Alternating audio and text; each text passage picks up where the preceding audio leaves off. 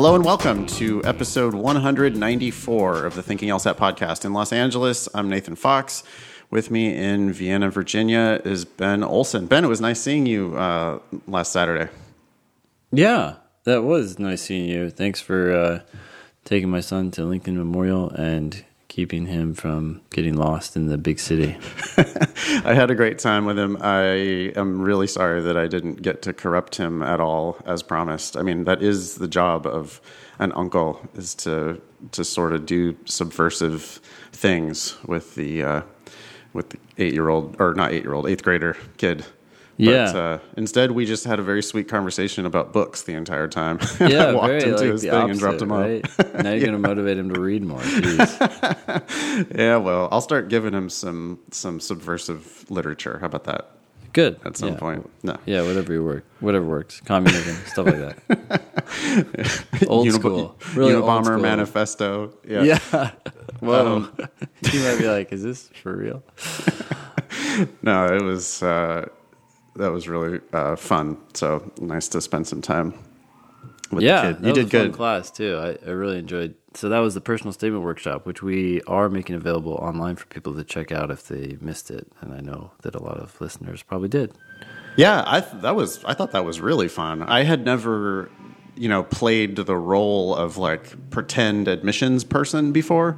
Yeah, So it was really interesting to read four personal statements or five personal statements side by side and uh, grade them, and just think about you know the admissions case and how how the personal statement would actually influence a person that had you know competing applicants and numbers on the applicants. I was also amazed that we both came up with the like almost exact same ratings. That was Yeah. that was wild. And then it was also interesting to see how different the class graded things. Yes, and what they looked to, right? The likability and things like that. It's almost like voting for president or something. Can you Yeah. have a beer with him? Right, which I don't think is at all what the admissions folks are looking for. No, no. So you could tell that some of the people in the class though were on board with us. Like as when we were saying what we liked and what we didn't like, I definitely saw people in the back like nodding, going like, "Oh yeah, oh my god." And then like the same personal statements that we hated, there were there were certainly people who reacted really strongly to those uh, as well with the same Yeah. sort of negative uh, feedback. So anyway, yeah, we'll post that um, and uh, everybody should check out the video if they're interested in uh, personal statement stuff. Yeah, so just to clarify, we'll post the uh, personal statements in the videos so people can can follow along. I think that was kind of crucial too by inviting everyone to make their own decisions first. They got to know the personal statements very well. I feel like when we've done these in the past, half the class doesn't even know what exactly was said in the personal statement. So when you're commenting on it, there's a little disconnect. Like, how does that criticism apply? But everyone had to make a decision. Who would they accept and why? And, anyways, that made it fun. So I Yeah. would suggest the same to our listeners. When you're watching this workshop, make your own decision up front. We tell you to do that in the workshop, but take the time and, and read the personal statements and decide for yourself who who you would accept and why. Yeah, and then listen to our our thoughts um, as people who have read lots and lots of personal statements. Um, you'll see maybe why our perspective is a little bit different. Mm-hmm. Okay, so today on the show we have a ton of stuff to get to. Uh, we have a couple emails from listeners that I think are interesting. We have uh, we're going to return to Game Three from the June 2007 LSAT where we invited uh, listeners to do the game on their own and send us questions. We got a couple questions, and we'll finish up that game. We have also a personal statement uh, from Kendall. Uh, begged us to destroy her personal statement. Begged us. Okay. Yep. I think she even used that like prayer emoji, you know, the one Oh, with the two yeah. hands. So Yeah, she's like really, really hoping that we will destroy her personal statement. So your wish is our command. Um, what is this note here about Manhattan? Do you know what this is? Oh, yeah. So we need to talk about Manhattan LSAT's uh, timed drilling in class. Okay. So uh, I don't Oh. know where we want to squeeze that in. Maybe we could do that second. I, I'm sorry, I didn't see that was not part of the list. I should have put that up there. But um, let's put that in there second, maybe. Okay. Sure. Yeah. Um, the show is going to air on May 27th of 2019. Uh, upcoming events include the June 3rd LSAT. That's going to be one week away by the time this show airs. So uh, good luck in advance to. I guess this is the last show that will air um, prior to the June 3rd LSAT because we're going to have a show airing on Monday, June 3rd. Um, which will be the next one. Anyway, good luck, everybody. Uh, June 4th is the last day to register for the July LSAT. Um, and that LSAT is coming up on July 15th. You can email the show anytime, help at thinkinglsat.com. Send us a selfie when you do so we can plaster your face all over our social media. Uh, don't forget that you can listen to the show a million different ways, uh, including Spotify, Apple Podcasts, YouTube, Stitcher, and our website, thinkinglsat.com please uh, review us everywhere, like us everywhere. Uh, you know, we rely on the audience to get the word out. We don't pay to advertise. Um, so you got to like us and review us and tell your friends and stuff. We really appreciate that. Uh, okay. Oh, I I put this in here. I just wanted to hit this really quickly Sure. on thinkinglsat.com somebody left a comment that said throughout my undergrad years i started taking non-transferable community college courses through my local community college for purely recreational purposes my undergrad didn't offer much in the way of law related or criminal justice related courses so it wasn't hard to take two or three per semester through the community college now that I'm looking at applying to law schools, I've just found out that these courses will count toward my LSAC GPA. This is good, it seems, because they bring up my 3.7 undergraduate GPA to about a 3.9. However, I'm also worried it may look like an attempt to game the LSAC GPA system. Should I write an addendum explaining uh, sorry, should I write an addendum explaining that, or will it not be a significant issue? My LSAT is a 176, so I'm hoping to apply to schools that I assume will look pretty carefully at my full transcript. Thanks so much, Will. So I already responded online, but I just thought it was kind of an interesting twist on the uh, should I write an addendum question. I also thought that it gave a pretty nice little insight into the minds of these crazy future lawyers. Yeah. So how did you respond? I said definitely no addendum necessary. Um, this to me, if they looked at it closely, it's going to look like, oh, you were interested in law related and criminal justice related shit. So you went and took these other courses at the community college and you kicked ass in them. I mean, Yeah. how's that a bad thing? I think that if you actually write them and say, "Hey, look, I wasn't trying to game the system," they're going to think, "Oh, you were trying to game the system." I don't think it's going to cross their minds. I feel like it would be annoying and just kind of a waste of their time to write an addendum. You have an awesome LSAT score, you have an awesome LSAC GPA. I don't know that they're going to actually look at your transcript that closely, to be honest. I mean, do you think that like Harvard and Stanford are like really looking into like exactly what classes you took and everything? I, I don't. I think if they're scra- scrapping for some reason to pick you over another candidate, and they're really hemming and hawing over you. But in, in most cases, no. They're just going to look at your LSAT. They're going to look at your GPA. They're going to look at your major. They're going to look at your school. Those are easy things to look at quickly and kind of gut check whether you feel like that GPA is overrepresenting you, underrepresenting you, right? Um, if you went to a hard school and you studied studied chemical engineering, then they're going to not care as much about your slightly lower GPA than someone who took a soft major at a lower ranked school. So, yeah, those things are they're going to look at. Are they going to dissect your transcript? I just it's for to what end? It Yeah. the important information has been gathered Yep. By looking at your school and your major. And they have 10,000 applicants. I mean, they're going to put this candidate into the presumptive admit pile everywhere. Yeah. They're going to read your personal statement to make sure you're not crazy. Look at your letters of recommendation to make sure you're not crazy. Like you, I don't. I think Will here is way overthinking it, which is what lawyers do. And one last thing I wanted to say about what lawyers do, I find it ironic that Will is worried that it may look like an attempt to game the system.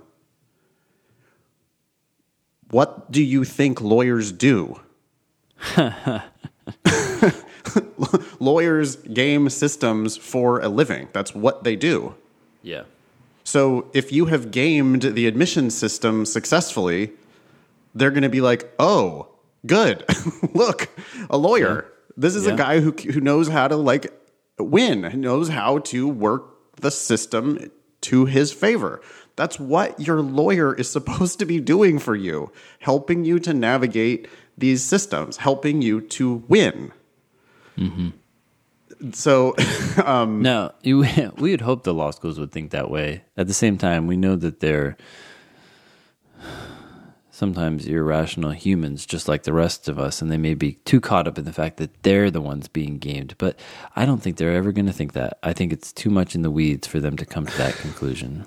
It's like we got that one comment at our personal statement workshop where someone asked about, well, if I write too many, you know, I did this and I did that, I'm worried that I'm going to come off as arrogant or whatever. Yeah, yeah, And I, it's like, you're supposed to be advocating for yourself.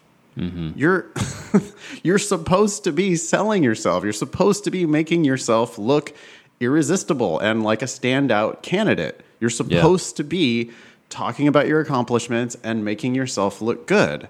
yeah. And so I, I just don't. You want to make yourself look like a winner, mm-hmm. and I Will here looks like a winner. And if if someone saw, oh wow, look he, boy, those uh, community college grades like really helped bump up his GPA. Who fucking cares? Like your LSAC GPA is what matters. The LSAC GPA is what goes on their 509 report, and it's what like the world sees. So this is like basically you you did exactly what you should have done, Will. It's like he accidentally gamed the system, but good. like Yeah. that's good. yeah. All right. Um, moving on. Hey, one random comment just Sure. about uh, confidence and selling yourself in personal statements. Some of this depends on your personality. Some people are overly confident, huh, and that those kind of people we'd call arrogant. Those people need to tone it down. And people who tend to be overly self deprecating and not say what they've done and acknowledge their strengths need to ratchet it up. And that's not easy because a lot of times what is quote normal depends entirely on you. You think that being self-deprecating is normal and that other people will interpret that as underselling and therefore you really must be better at what you do. Whereas arrogant people don't realize sometimes how stupid it sounds when they oversell their abilities and we all roll our eyes because that to them is normal. That's them, right? I don't know. I, I'm not really offering a solution here, but it it can definitely help to get feedback, ideally from people who know what to write in a personal statement, but also just from ideally coworkers or people who are somewhat distant from you. I don't know. You have to find people in your life who are willing to give you honest feedback and say, "Hey, do you feel like I'm presenting myself in a way that is factual?" Yeah, when you like the friend who, when you say, "Does this shirt make me look like a douche?" and the guy goes, "Yep, sure does." Yeah, Go change it. like that's the person that you want to read your personal statement for you. That's exactly right, which is rare, right? These days, um, yeah. it is rare, and and it's it's also interesting because you don't. I tend to I tend to prefer, and more so as I get older, the honesty route. Uh, but that doesn't mean that you need to be a jerk. If you find yourself starting to say, "Well, it's honest," you're kind of basically covering for the fact that you're being a jerk. You you can you can do it in a nice way. You say, "Hey, you know, that's not the shirt I would wear," but at the end of the day, it's fine. Well, if someone honestly asked you that, though, like if Yeah. someone said, "Does this make me look like a douche?" and you look at them and you go, "Yeah," It's, there's nothing wrong with saying, well, yeah, kind of. Yeah, Yeah. I don't love it.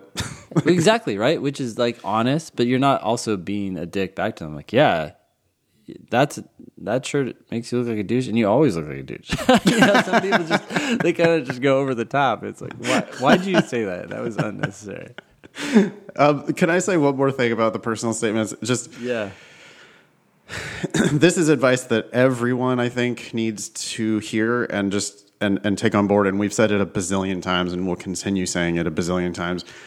We're not saying that you need to brag about yourself with a bunch of conclusions. We're not saying That's that you need to Yeah. say how unique your experiences, how passionate you are, how diligent. You know, you do not need to be describing your own awesome characteristics. You need to be saying shit that you have done. If you mm-hmm. just say shit that you have done, you know, I built an orphanage on the top of Mount Everest. Fuck. Jesus Christ. Like, okay.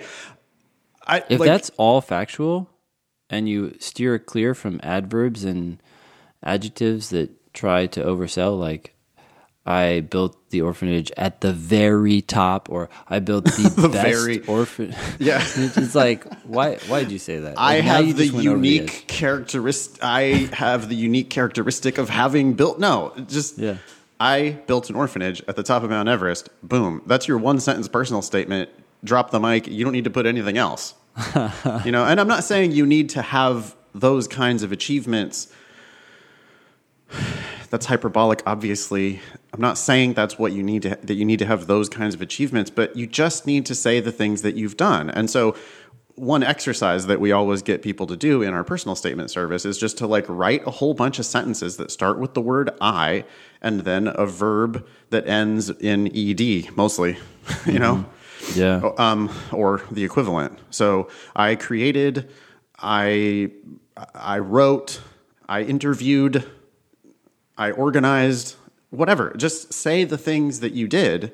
Yeah. And and then you're going to be teaching people factually about what you've actually done and then it doesn't sound like bragging. It sounds like you're following the assignment, which was to tell me about yourself. Mm-hmm. so that's it. But then, But I- yeah, I don't know. Go ahead. I want to add a couple more things about verbs. What you're talking about here. So a lot of people don't understand what we're saying when we talk about write I sentences with verbs, and we're saying, "Hey, tell us what you did." So I, like you said, interviewed the head minister of security at my firm. Period. okay, that's what you did. We we understand what you did. Um, but a lot of people do get that, and they, they start writing their personal statements with these I sentences. And I think actually that's what happened with uh, the, that one personal statement that we liked so much at the um, personal statement workshop. The the person who wrote that, who was in attendance, uh, she listens to the show, so I think she must have taken a lot of what we've said and, and put that into her personal statement. I mean, maybe that's just maybe she just did it naturally, but I think we liked it so much because it had all these I sentences. Uh, but I'm thinking about this right now, and I'm thinking about I sentences that I don't like, but still follow this structure.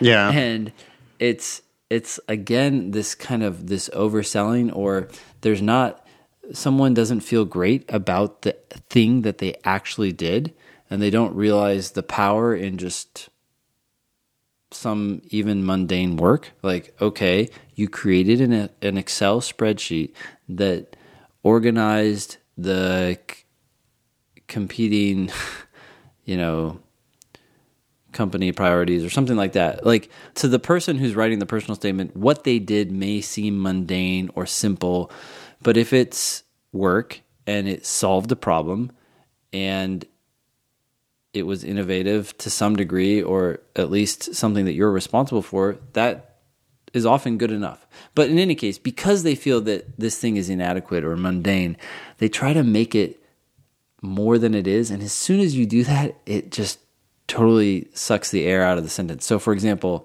you know, I facilitated the um, weekly, you know, communication between heads of agencies. It's like, w- wait, what actually happened? That's so vague. Yeah. It's so vague, and it is an I sentence. I facilitate, but what do you mean by that? And like, well, and then you you dig into it, and it's like you scheduled this call, the call times. It's like, Yeah. oh, come on, man. Yeah, we knew there was totally. nothing there because the sentence itself sounded fake, right? Totally. And so as soon, you got to think about things you've done in your life that do have substance and focus on those and ignore all the other non-substantive things you've been doing in your life like scheduling phone calls. It's okay. Yeah. We've all done them. But uh, don't try to make something out of nothing. Yeah, I also don't want to hear um, I felt. I I don't like um, I, I am. Yeah, I sorry. well not yeah for sure not I am like no no forms of the verb to be at all um, if you can avoid them. I don't like I felt because that's so subjective and that's just you telling me how you felt like that's not a thing you did right i don't like i helped very much because helped is so vague. What did you do? Yeah. you know, say what you actually do? did. The attorney of won I- the case, and you tagged along and carried the briefcase. It's like, yeah don't yeah so i helped is just inherently vague. I don't like i learned. Mm-hmm. Because again that's you telling me that you learned instead of oh. like you actually doing a thing. Mm-hmm. And i don't like i worked worked with yeah. because that's like helped. It's just so vague. So I, I do want I want you know active verbs that just tell me what you did. Things like I wrote, mm-hmm. or I created, mm-hmm. or I started. You know, a project or whatever, or I organized a new committee to whatever. Like that, those types of things are just so much better than those those vague versions, um, and especially just get the feelings out of there. I don't want, I don't care about your feelings, and I don't care about your politics. Like that's not. It's just I'm not learning anything about, you know, your your like skills. yeah, Okay, should we move on? yeah. Okay. Anyway, thanks, Will, for putting that uh, comment on thinkinglsat.com. We do see those comments if you guys uh, want to put uh, comments on our posts. Next uh, email, you want to read this one? Yeah. Hey guys, long time listener, two time pearls and turds submitter here. Hmm. Okay, so you've submitted two pearls and turds. I'm su- I'm guessing they might have both turned out to be turds. I hope not, but that's the trend with those uh, submissions. I don't have a question this time, but on episode 192, y'all mentioned wanting to see practice test data of one student over a long period of time. So I thought you may enjoy taking a look at mine. This is my data for timed practice tests over the past five months of studying, with the charts being overall score and score breakdown, oh, broken down by section. As you can see, it's just as spiky as y'all predicted. Thanks for the show. It is one big reason that my score has improved so much. I'm going to take a second here and I'm just going to read uh, the scores from left to right. And then I, I want to talk a little bit about how the change in section score can explain some of these spikes and some of these drops. Okay, so this person's first score was a one. Actually, gosh, I can't even see this. I can read them from top to bottom on the Oh, okay, from, on the sheet. Yeah, go for it. 164, 166, 167, 165, 163, 165, 169, 165, 163, 162, 167. At that point, I think you'd be feeling pretty discouraged, you know? It like hasn't really gone up Yeah. and it's just kind of bouncing back and forth all over the place. And then the very next one, 172, 166, 167, 167, 165 official, 165, 170, 173. And that's Yeah. uh, over the course of uh, a little less than five months. First one was on December 20th of last year, and the last one was on May 1st of this year. If you just look at the first test and the last test, it's a nine point improvement. Mm-hmm. Um, it would be a lot more useful to be looking at a, a moving average. I mean, I would suggest to, you know, thanks, Chris, for sending this in. I would suggest that you add to this a, a column for moving average. Mm-hmm. Um, because I would be, it's, I just, you'll smooth out that curve if you just have a five test moving average column. So in Excel, the five test moving average formula would be to look at the the five last tests and average that score and then continue to do that for each new test that you add, right? Yeah, and that's like super easy. I mean, Yeah. it's funny that like lawyer uh, the lawyers that I know that are like kick-ass lawyers, they would totally know how to do that. Mm-hmm. And I think a lot of my loss my LSAT students would be like, "Oh God, oh no, like, I don't know how to do that." Mm-hmm. Excel stuff. Oh Jesus! it's like, well, you might realize that lawyers do kind of know how to do things. you can figure that shit out. Yeah. Um, but anyway, yeah. I mean, there's also like a built-in formula for moving average, or there's you could add into the chart. I'm sure you could just add in like moving average into the chart, but you could write that formula pretty easily mm-hmm. too. Yeah.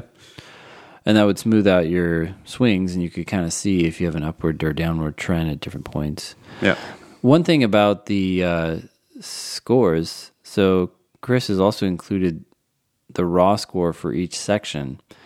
And what I thought this graph mm, kind of illustrates is that when Chris did well, not surprisingly, he did well in all of the sections. And when he did poorly, he tends to do poorly in all, really poorly. He did poorly in all of the sections. Obviously, there's a lot of uh, up and down here too within these sections. But the point here is that if you lose one or two points, three points in a section from what you quote normally do, and you do that in all four sections, well, all of a sudden you're losing 12, 15 points. That's going to dramatically affect your overall LSAT score, even though you haven't seen much of a change within each section. Which is one reason I don't think that the overall score is that great of a measure to figure out where you're at and why LSAC itself says that if you get a 162, you're really considered anywhere from a 159 to a 165. So the point here is that I think it's a lot more useful if you are going to focus on numbers to focus on your section scores. There too, you have to realize that you're going to have swings, but I- guess I'd be much more interested in those numbers and seeing how they're going down over time than the overall score, which could be going up and down because of multiple sections coming together and not being good, right? yeah.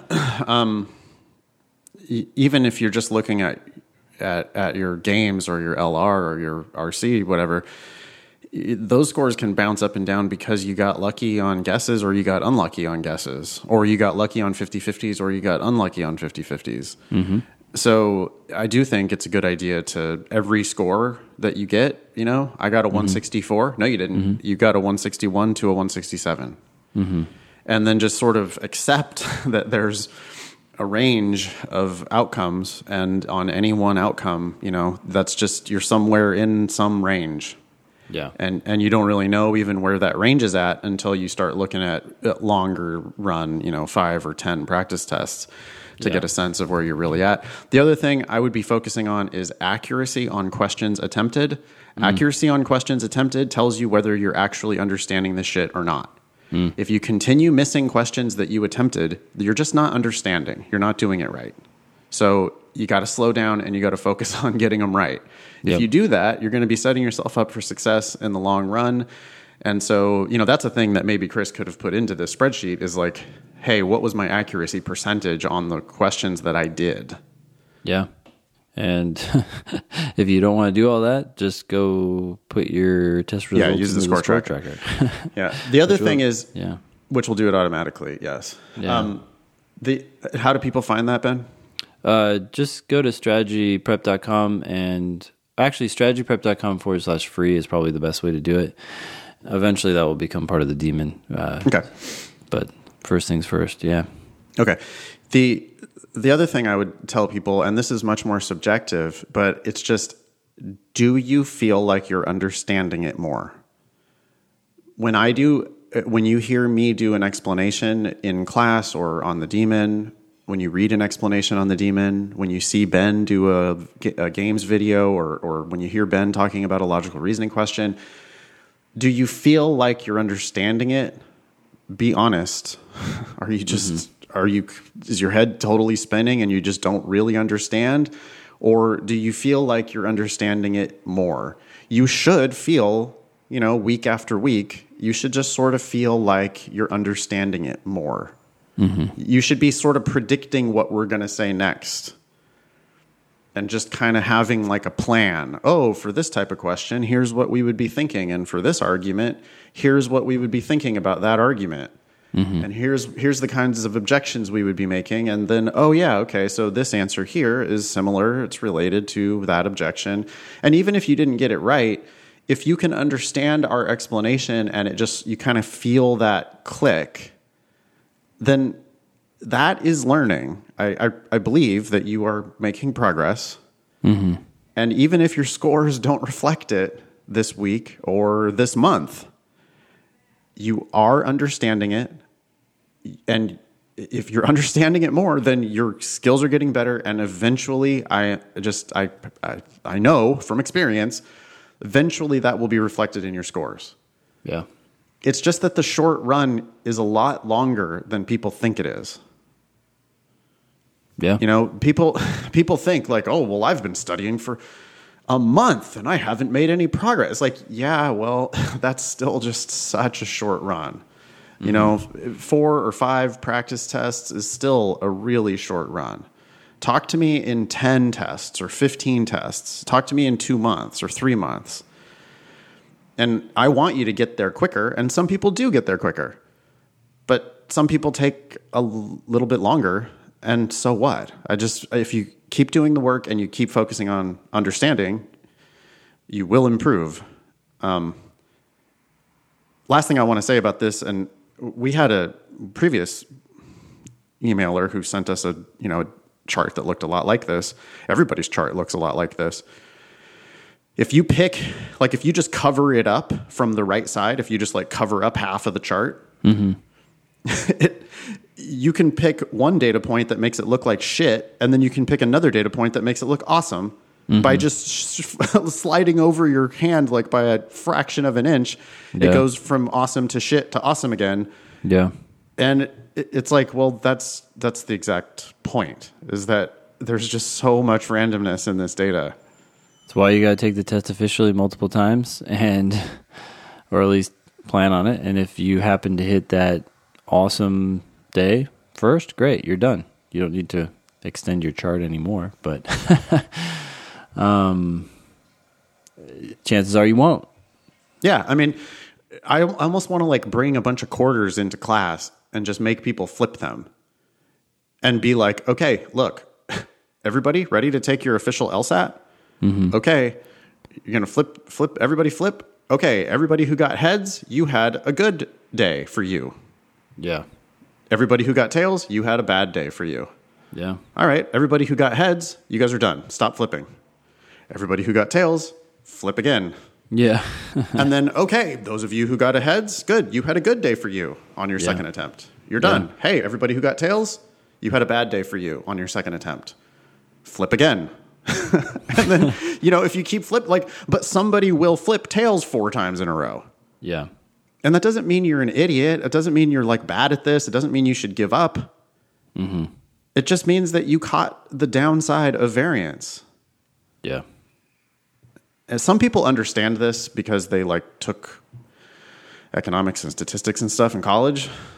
Some people just like I don't know, they just can't accept that. But I believe that to be true. I believe. I believe. oh, that's good. Well, yeah. So we'll post these uh, charts and then people can check it out. Hmm? Great. Let's talk about Manhattan. Yeah, let's do this. So the other day I was talking with a tutoring student, and he said at some point in the session, uh, I feel rushed when I've been spending too long on a question. And I said to him, I said, wait, when you've been spending too long on a question, and I'm trying I'm trying to understand this as best I can because what I was saying to him is that when I do a question, I'm so focused on the question, it's very hard to me to have any sense of how much time has passed. Right? Like when you really get into something, you get into that flow state, 5 minutes can feel like 30 seconds because you're into what you're doing. Uh, and so I said, on some level, I, I, I get what you're saying. If if I've reread the first sentence a few times and I'm really spending time to think about the passage, I could get the sense that I'm spending more time on this passage than I have on, say, another one that clicked right away, was a little shorter, easier to understand. But I still don't have any clue. Like if if I did the question and someone then pinged me and said, "Hey, how long did that take you?" I'd be like, two two minutes. I, I don't know. I mean, I'm just guessing. And they say, you know, oh no, it took you three, three and a half minutes, or no, it took you 45 seconds. In fact, the biggest surprises that I've had is when I've done a question and for whatever reason, maybe because I'm proctoring the test, I happen to notice how much time has passed and it's only been 25 seconds. And that's just nowhere in my sense of how long these things, quote, should take. But my point here is that I do not have any good sense of how long a question takes me. And we were talking about LR questions at the time, and I said, "Why do you, like how do you know that or or think that it's been too long?" And he said to me, "Well, when I took my Manhattan LSAT class, we would do logical reasoning questions in class, and they would have a timer going for a minute and 45 seconds. And when the timer hit a minute 45, the teacher would let us know that we had started reaching the time limit for that question. Oh, fuck off. And I was like, oh my gosh, this is not just, you know, there's a lot of bad advice out there. And this bad advice just ends up doing nothing, right? It doesn't help the student improve their score, but it's just kind of neutral. It's just bad and it just floats around there. This advice and this practice to me is so shocking because we are like dogs in the sense, you know, Pavlov's dog. We are going to learn this, whether it's conscious or not. Most likely it's not conscious. He is getting this ping in his head after a minute 45 or as he gets close to it, right? There's some part of his brain that's like, oh, got to track this time. Because you can get very good at this. I don't know. Have you ever like experimented with this with other things? Like if you take a nap and then it's like you wake up like five seconds before your alarm goes off. Like I think people can have this internal clock, and unfortunately, what this class that he took has done is programmed into him this internal clock that he does not have conscious control over, and now he has to consciously work to break it. So Mike, I I, I kind of drilled him on this. I was like, "This is what they did in class," and I was like, "Is this something that was unique to the teacher or part of the program?" And he said it seemed like it was part of the program because the teacher didn't seem like he was like, "Oh, I'm going to do my own thing, and this is what I strongly recommend." So, my question to the, our listeners: If you're taking a Manhattan LSAT class are they asking you to do this? Are this is how do they, do they practice this in class? Do they give you a minute forty five seconds for each LR question and then tell you when you're running out of time for that question? All other classes too. Is Blueprint doing this? Kaplan, Testmasters, Sure. Power Yeah. If you're taking an LSAT class and they're doing this, we want to know about it.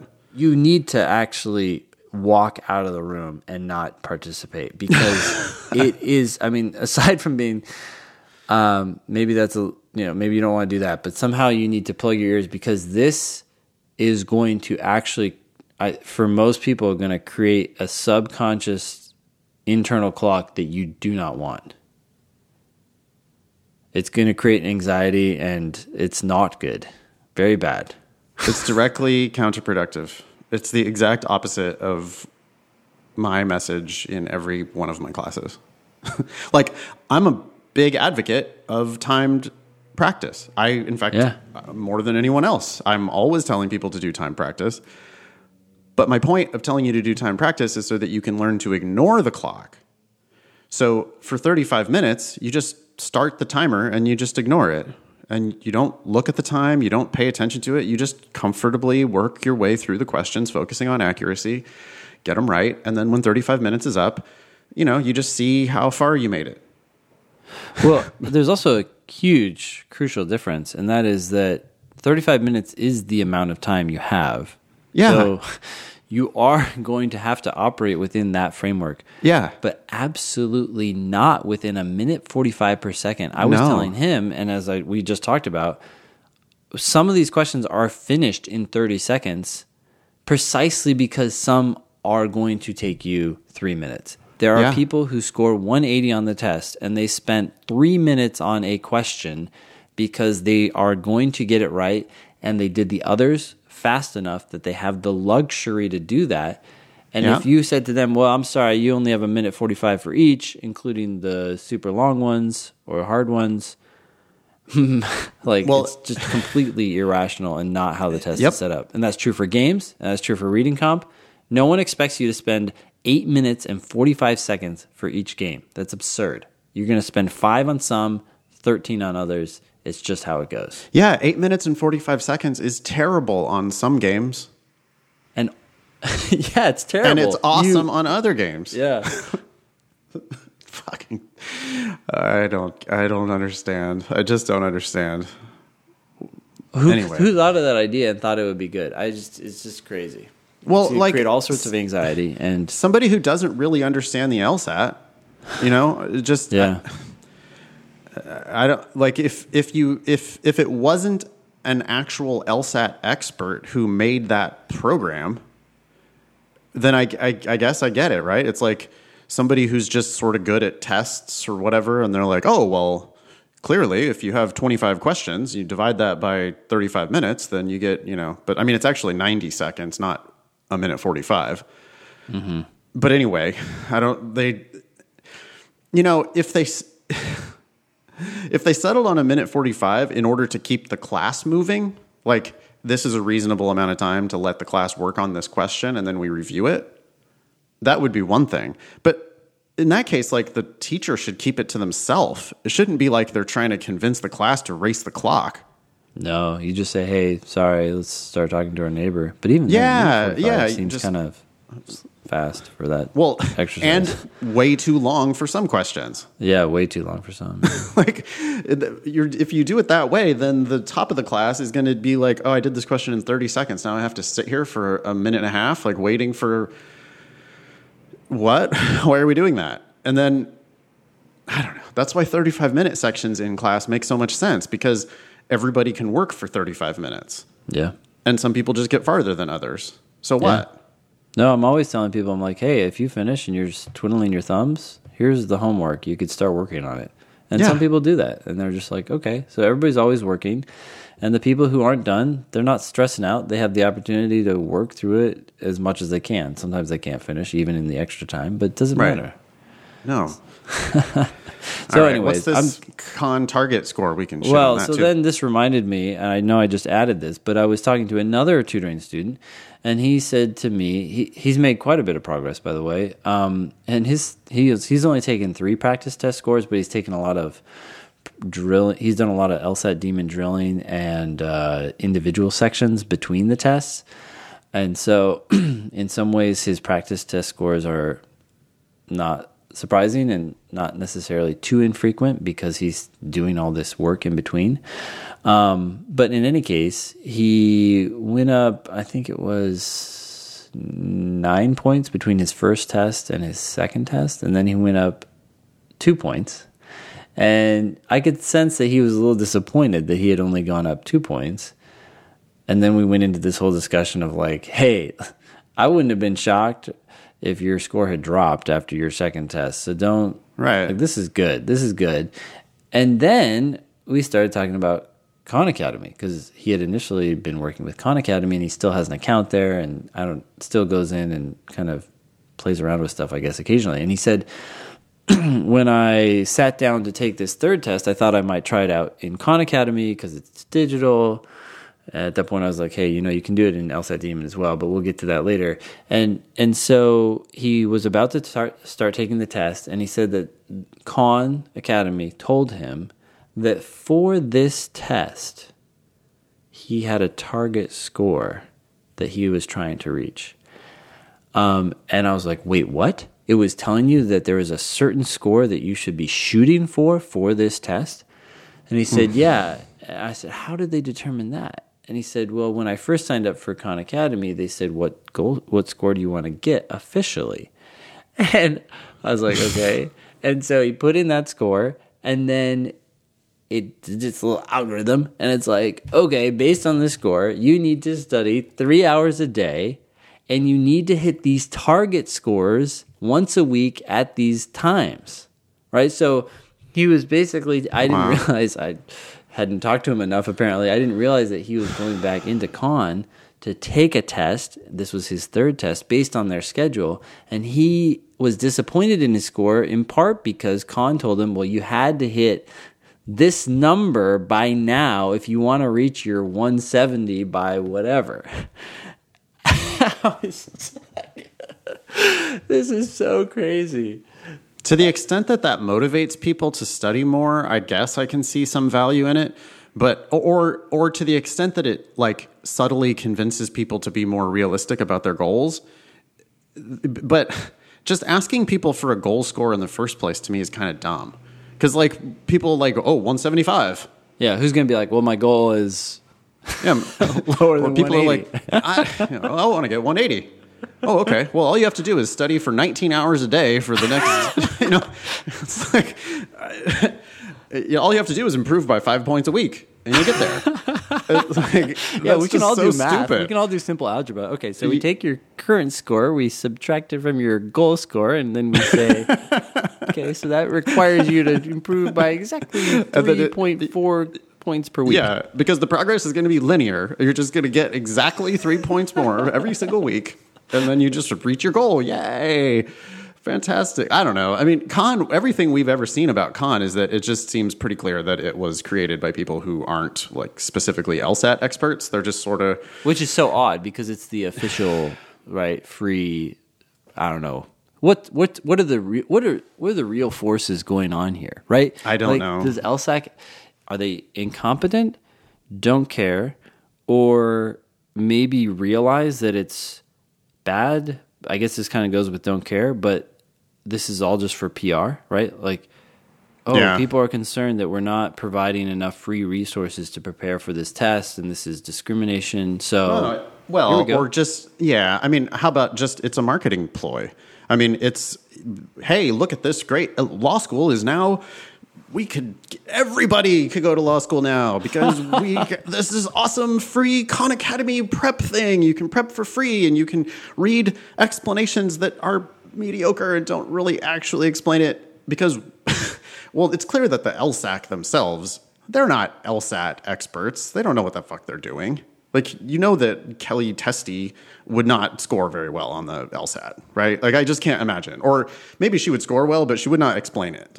yeah, I don't actually understand it. It's kind of confusing to me because they are so good at crafting these questions in a way in which one answer truly is the best answer. Now they have the freedom to test their questions on thousands and thousands of test takers, so that helps a lot. But it's still, I'm impressed by a lot of these questions where people are like, "This is bullshit," and you're like, "Yeah, No, if you really not. understand it, it makes sense." So it's, Yeah. it's it's like I have this disconnect where I'm like, how can you create such an awesome question, but then not be able to just distill down why this is right or wrong? You have to know that on some level. It's like the people who are writing their explanations maybe aren't their test writers or something. I don't yeah, know. that has to be the case. Or, or yeah, or they're just not teachers. They're just so they're teachers. Yeah, they yeah. get it, and it, so then when you're talking to yourself, it makes sense. That's Right. true. Yeah, I could see that because you definitely have high scores who start to explain things in class, and it's just, ooh, yeah, not quite. Like I, I see that you get why that's right, but it's not clear what you're saying. Um, yeah, maybe that's what it is. But in any case, it was a little disconcerting. I think he said also that Khan seemed to accept whatever target score he put in. So I think he put in the 170 and like you were just joking around, it's kind of like okay, well, if you study this number of hours for these number of weeks, you will get to that score. And I'm always having this conversation with people. Eh, Ben, is it reasonable to go from a 162 to a 170 in the next 3 months? It's like, yeah, that's reasonable, but please understand that I'm not saying that that's going to happen because 170 is just hard, period. Only 3% of people get there. So you can't just say, oh, I have X amount of time, I have a current score of 162, therefore this is going to happen. I, I don't think it's unreasonable. It's not crazy, but you just have to go and try. You're going to just have to put in the work, and it's likely to happen, but it's going to require work. And who knows what kind of challenges you're going to run into as you dig into this test. And maybe you need help. I don't know. In any case, Khan Academy seems to oversimplify this process. I agree. I don't. I don't think it's you know. It's it's better than nothing.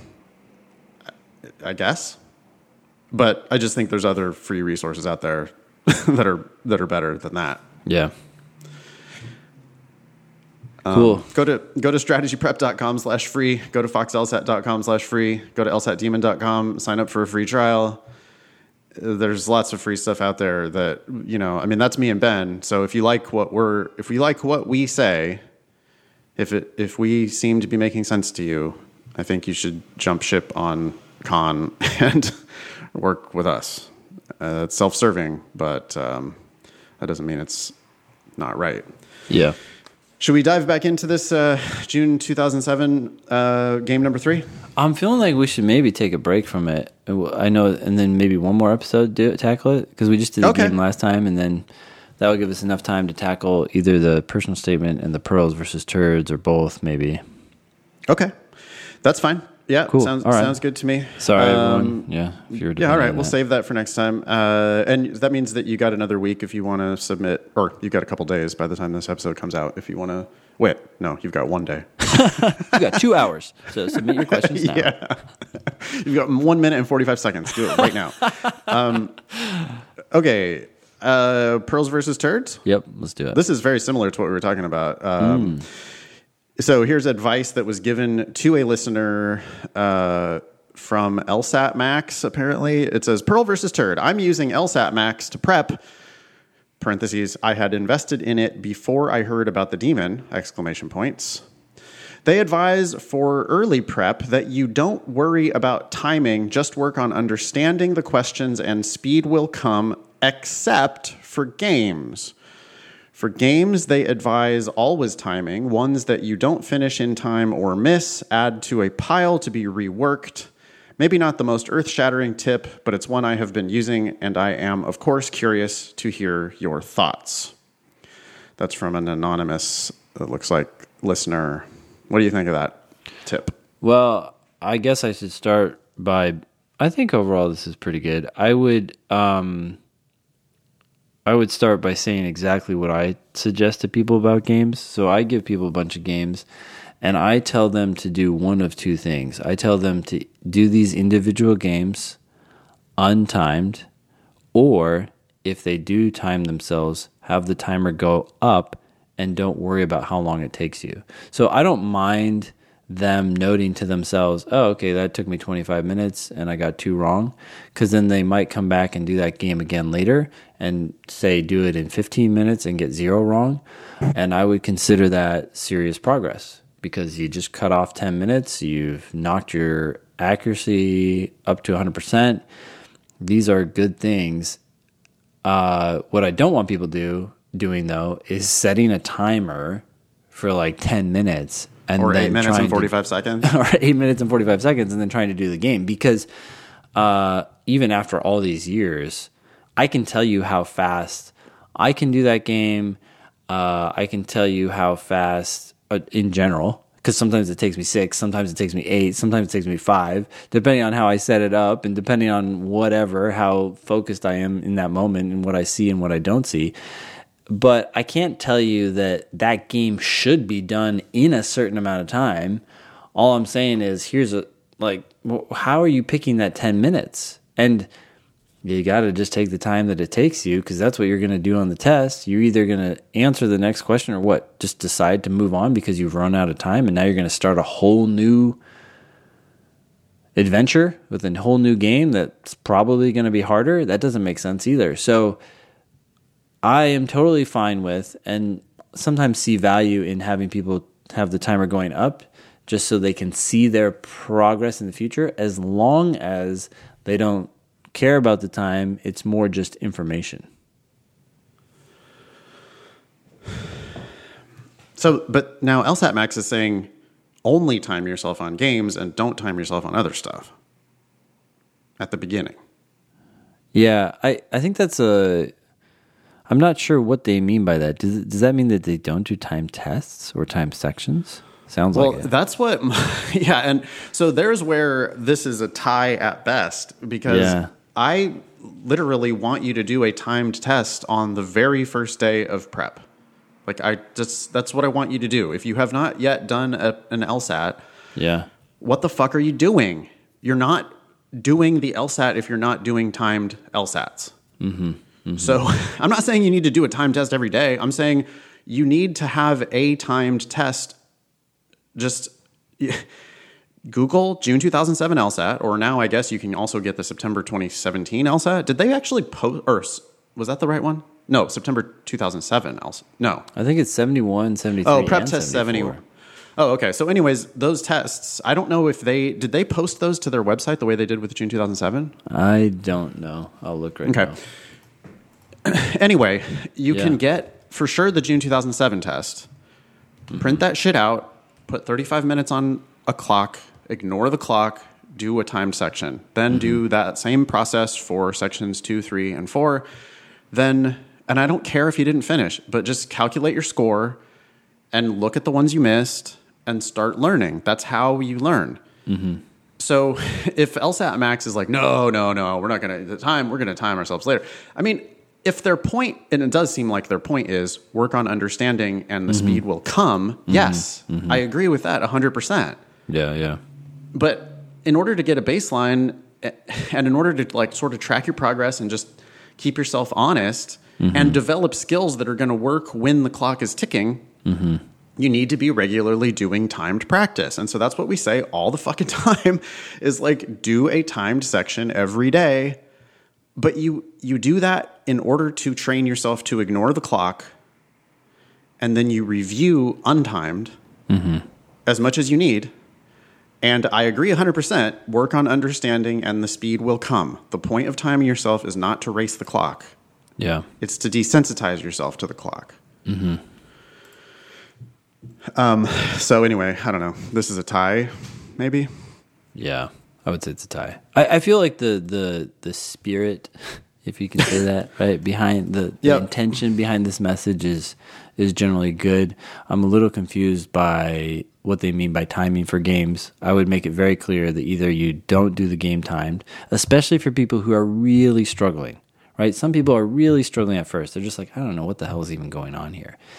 Don't you don't need to add another layer of like, oh, I'm going to have a timer going up. But if you time an individual game, have the timer going up. If you're timing a section, have the regular 35 minute timer going down. That's what I would say. I would And, clarify this. and advice. don't look at it. don't look at it. That's don't right. pay attention to it. And don't try to race the clock and don't try to finish the section. I don't know how many times I have to keep saying this. Like, I actually get a little bit angry with my class hmm. Because I feel like my message on this is pretty fucking clear. Mm-hmm, mm-hmm. And yet, I still have people telling me, you know, I'm just so worried that I can't finish the section. And I'm like, you're, you missed six of the questions you attempted. Mm-hmm. like, I don't care about the four that you didn't get to at the end of the section. I care about the six that you missed during the fucking section. Stop it. You're Yeah. missing the easy ones. Stop it. But Yeah. people don't listen. I, it's like they want to pay me $1,000 for an LSAT class and then they don't want to listen. I don't get it. anyway, yeah. Um, ready for this personal statement? Yeah, let's do it, man. we got this email that says, I love you, triple exclamation point. Thank you for replying with such an amazing and thoughtful email. After reading and listening to all of the links you sent me, I began working on my personal statement. Here it is. I would love to get Nate and Ben's perspective on it. I deleted my old one after listening to their criticism of others. Please, please, please, please, praying hands emoji, Kendall. So that must have been Sarah sending an amazing and thoughtful email to this listener. Yeah. Wow. Started with I love you. I know. When you email uh, help at thinkinglsat.com, that uh, goes right to awesome producer Sarah. And I, do you know if Annalisa sometimes looks at those too? I don't, uh, anyway, help at thinkinglsat.com and um, Do we, our. do we know what any of our employees do? I don't really no. We just like hire smart people and l- let them do what they what they want. they do such an am- amazing job that we do not really have to keep tabs on them. But Yeah. Anyway, Kendall has submitted a personal statement, and please, please, please, please, praying hands emoji wants us to beat the shit out of it because she has listened to what we do on other people's. Okay. Let's do it. First, is this for real? This I know. is- It- it's again, one paragraph. Uh, well, yeah, and it it is one paragraph, and it also just I I wonder if it's trolling sometimes, but that email is so nice. And Although she says she this deleted stu- her old one. Please, please, please, please. Praying hands emoji. Okay. Is this the old one? Uh, I don't know. We'll find out. So, Okay. Kendall, I can tell you this: this is not going to be the personal statement that you want to submit. Nope. Uh, we will start reading it. You start with this sentence. I get knocked down, but I rise up again, stronger.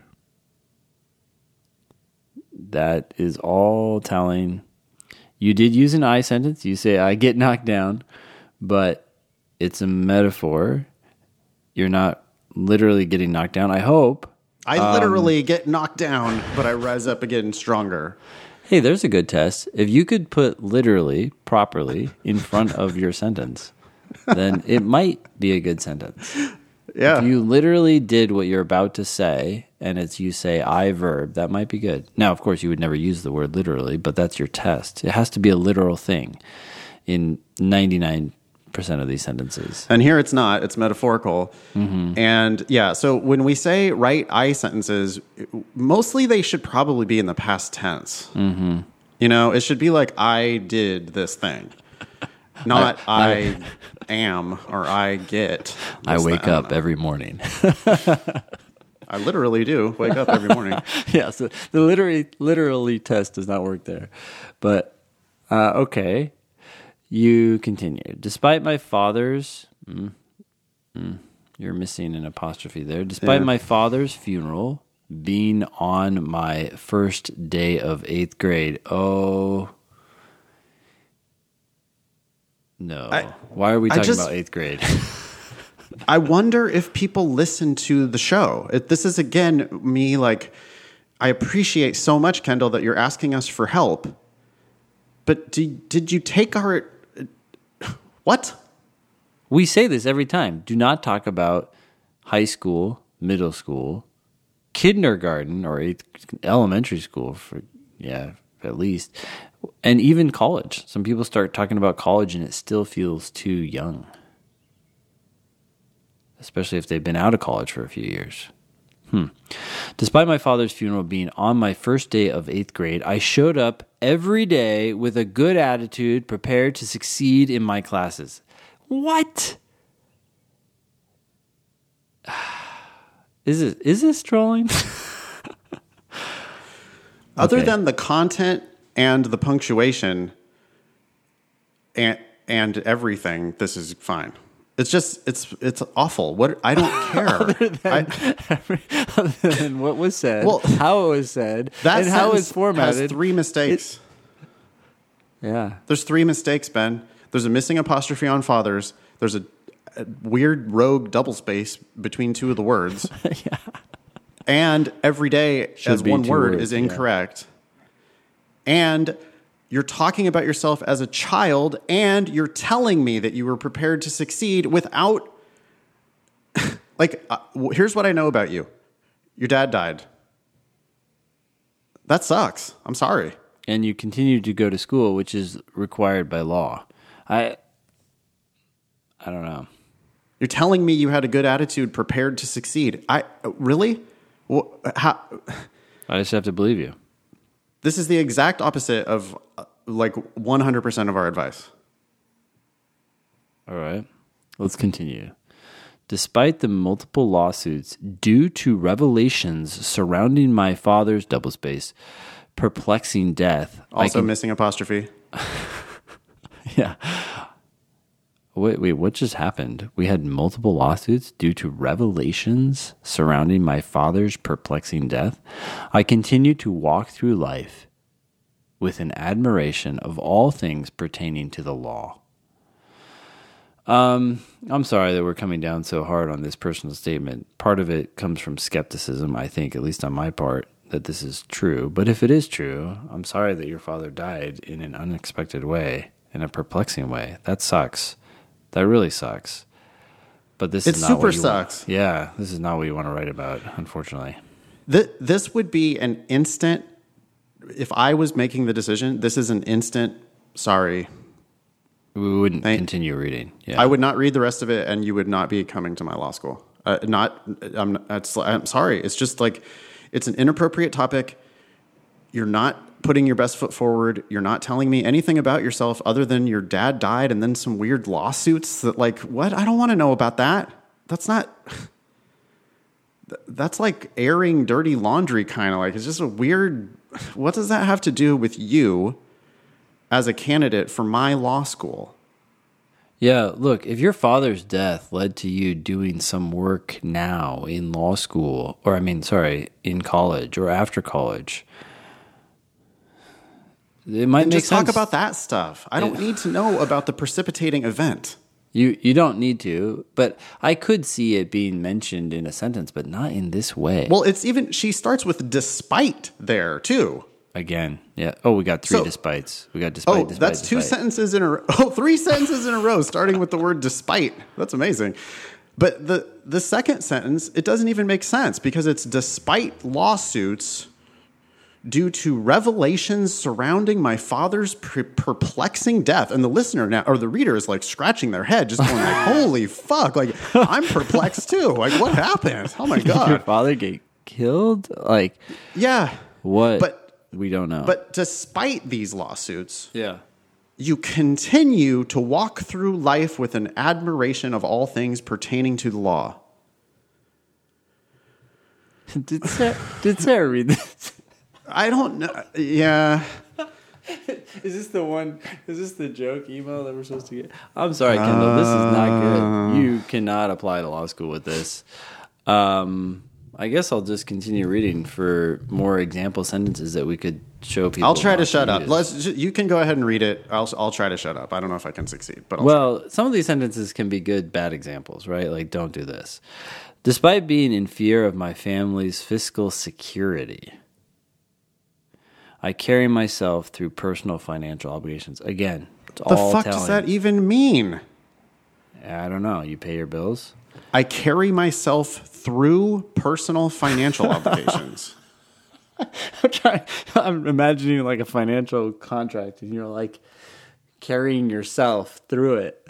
You're, you're I, physically going through the paper. I don't know.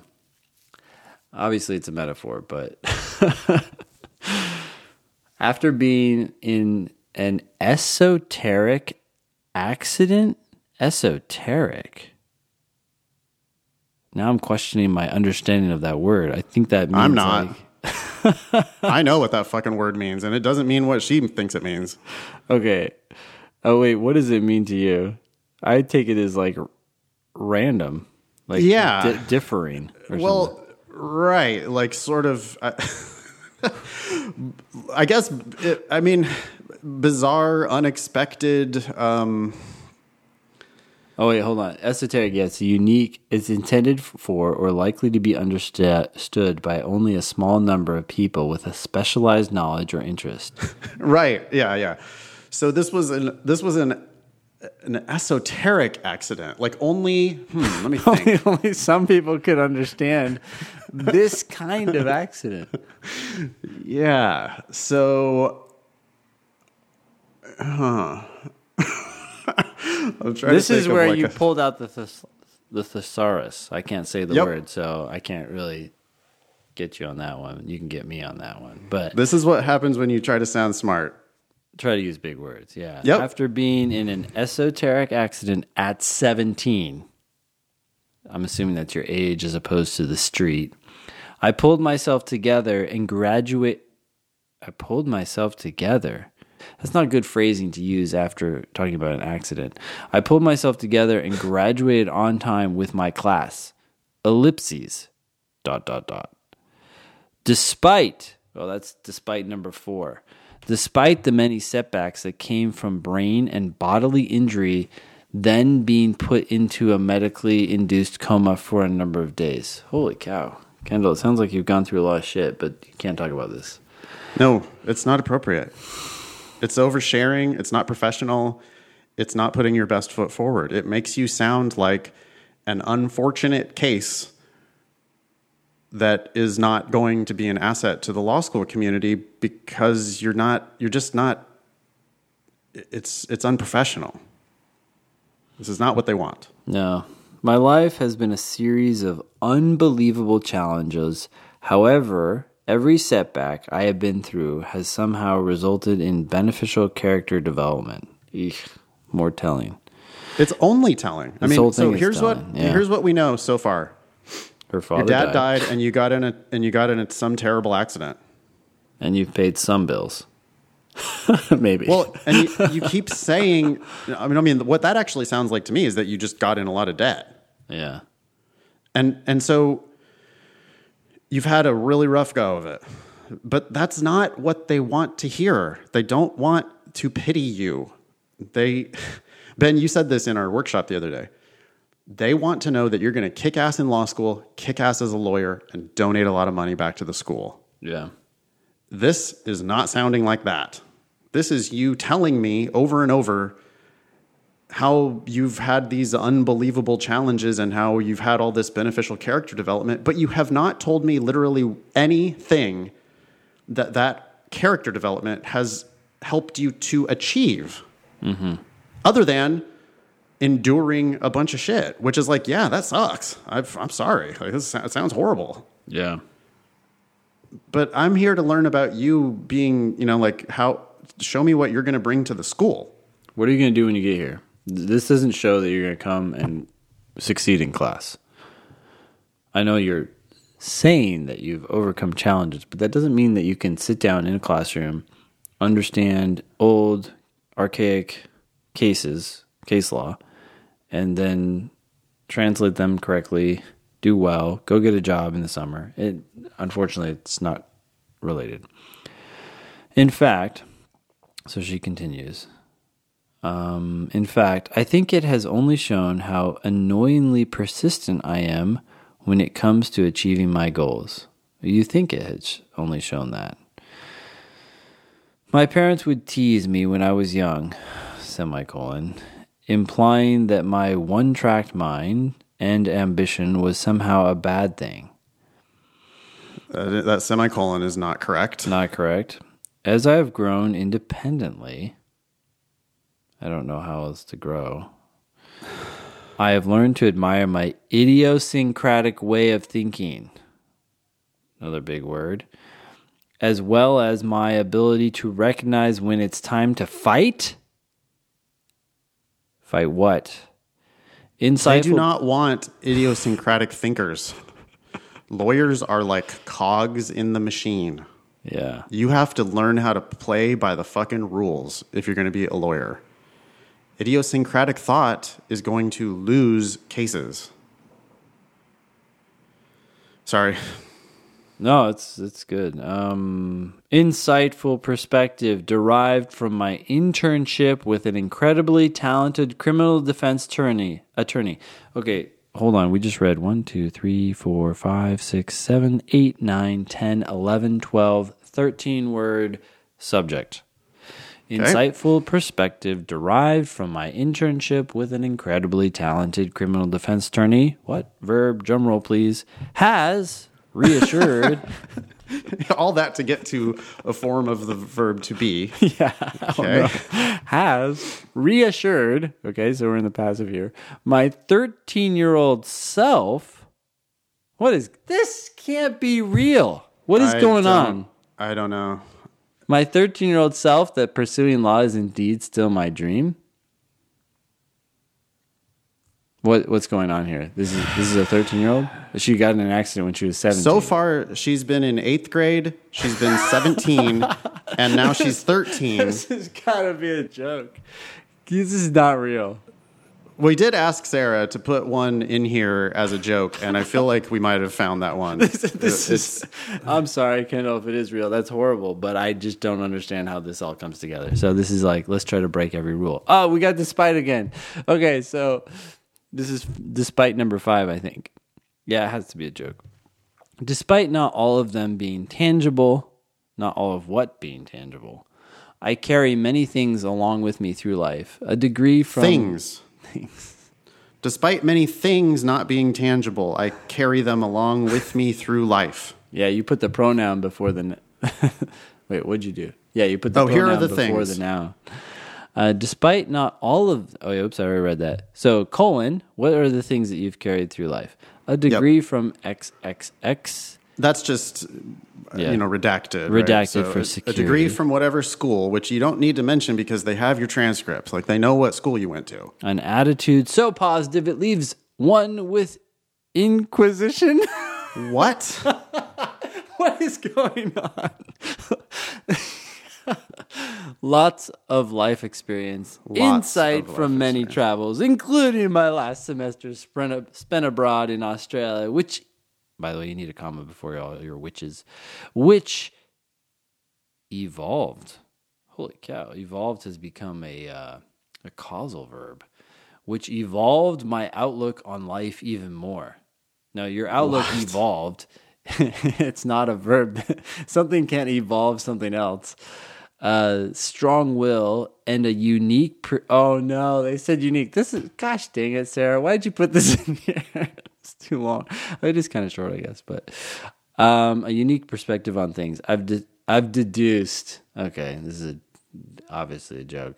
I've deduced that these attributes will help to make me a good lawyer, and if I'm mistaken, my one-track mind will find a way to make it work. If I'm mistaken, if I'm not mistaken. All right. or she's saying if she is mistaken, then she'll still work it out anyway. Uh, or she meant to say if I'm not mistaken. but either way, it sucks. So it doesn't matter. Like get rid of it. Get, honestly, get rid of this entire thing. It's what just- is this? This is Is this for real? What's your vote? is it real? Yeah.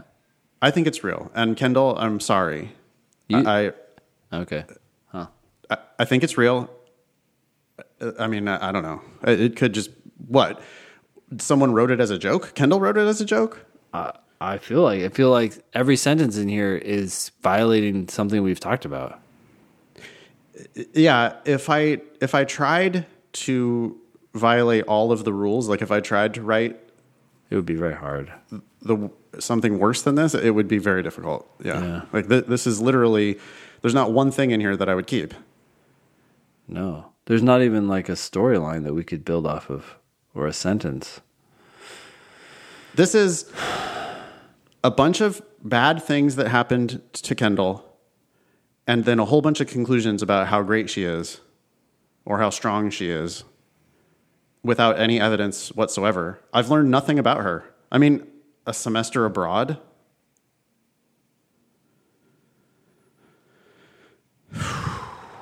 Oh, oh, oh yeah, there was a semester abroad in Australia. What'd you do there? yeah, maybe you could talk about something you did there. Who knows? It really depends on what you did. A semester abroad is a way that that like people waste money in college. You know, a semester Yeah. abroad is like that's when people go party somewhere. And yeah, Mm-hmm. they get some life experience, but that's that's not that's not like an achievement. That's you It had money or you you were able to borrow money yeah. In order to go you went that's a vacation is what that is. Yeah. And it's on your transcript anyway probably. So, I'm yeah. confused and lost, honestly. Kendall, you need to start over with a story. Are you work? If you're working now, uh, you need to talk about your job. If you're still in college, you need to talk about something that you have done very recently that you where you have achieved a thing. You absolutely need to not write about your dad dying and the medically induced coma. Those might be appropriate for a diversity statement but this just is like 25 red flags all at once. This is like anybody in their right mind is going to read this and go, I feel really sorry for you and best of luck to you. Yeah. I don't want to feel sorry for the person who has kind of come to my law school for three years. That's not what I'm looking for. I'm looking for a fucking killer who I'm going to be in awe of how much they are capable of achieving. Yep. Not not somebody who looks like they're going to just be